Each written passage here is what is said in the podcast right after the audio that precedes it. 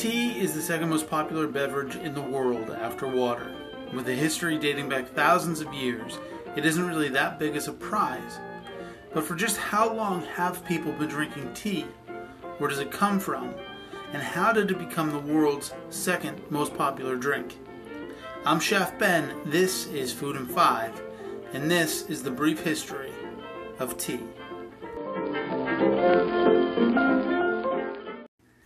Genetic evidence suggests that tea most likely originated in southwest China in the Yunnan and Sichuan provinces and in the northern part of Burma. Yunnan province is believed to be the first place that someone actually had a cup of tea and realized that it could be delicious. The real origin story is shrouded in historical fiction, and because of this, it is impossible to know who really took the first sip of tea, but there are two main myths. One involves a monk who said he was going to meditate for seven years without falling asleep, and he ended up falling asleep. The monk was so angry with himself that he cut off his own eyelids and threw them to the ground.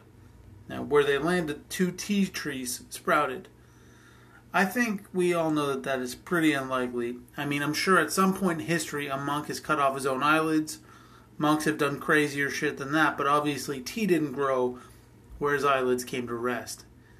The second, more practical myth says that Emperor Shennong, who is said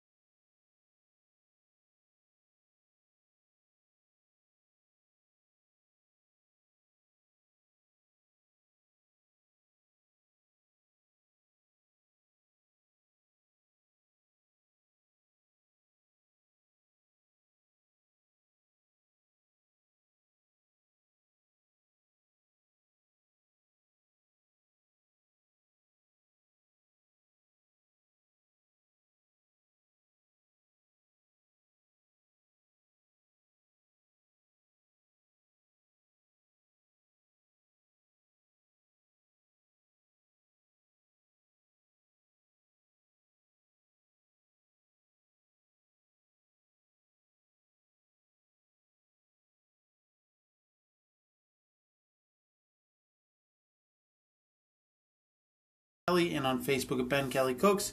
And of course, you can like and subscribe to this podcast. You can tell your friends about it.